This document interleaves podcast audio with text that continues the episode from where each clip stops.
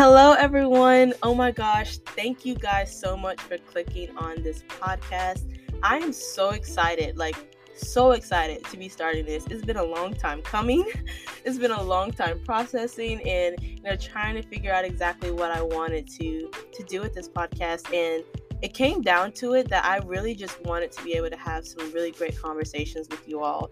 I wanted you guys to kind of gain some really great perspective that you can take into your communities, into your families, into your friendships, all the things. I wanted you to have some really, really great perspective on a lot of different topics. And so I hope this podcast serves you. I hope this is something that, you know, encourages you in so many different ways because honestly, even even doing this encourages me as well. And so I really hope this is something that serves you.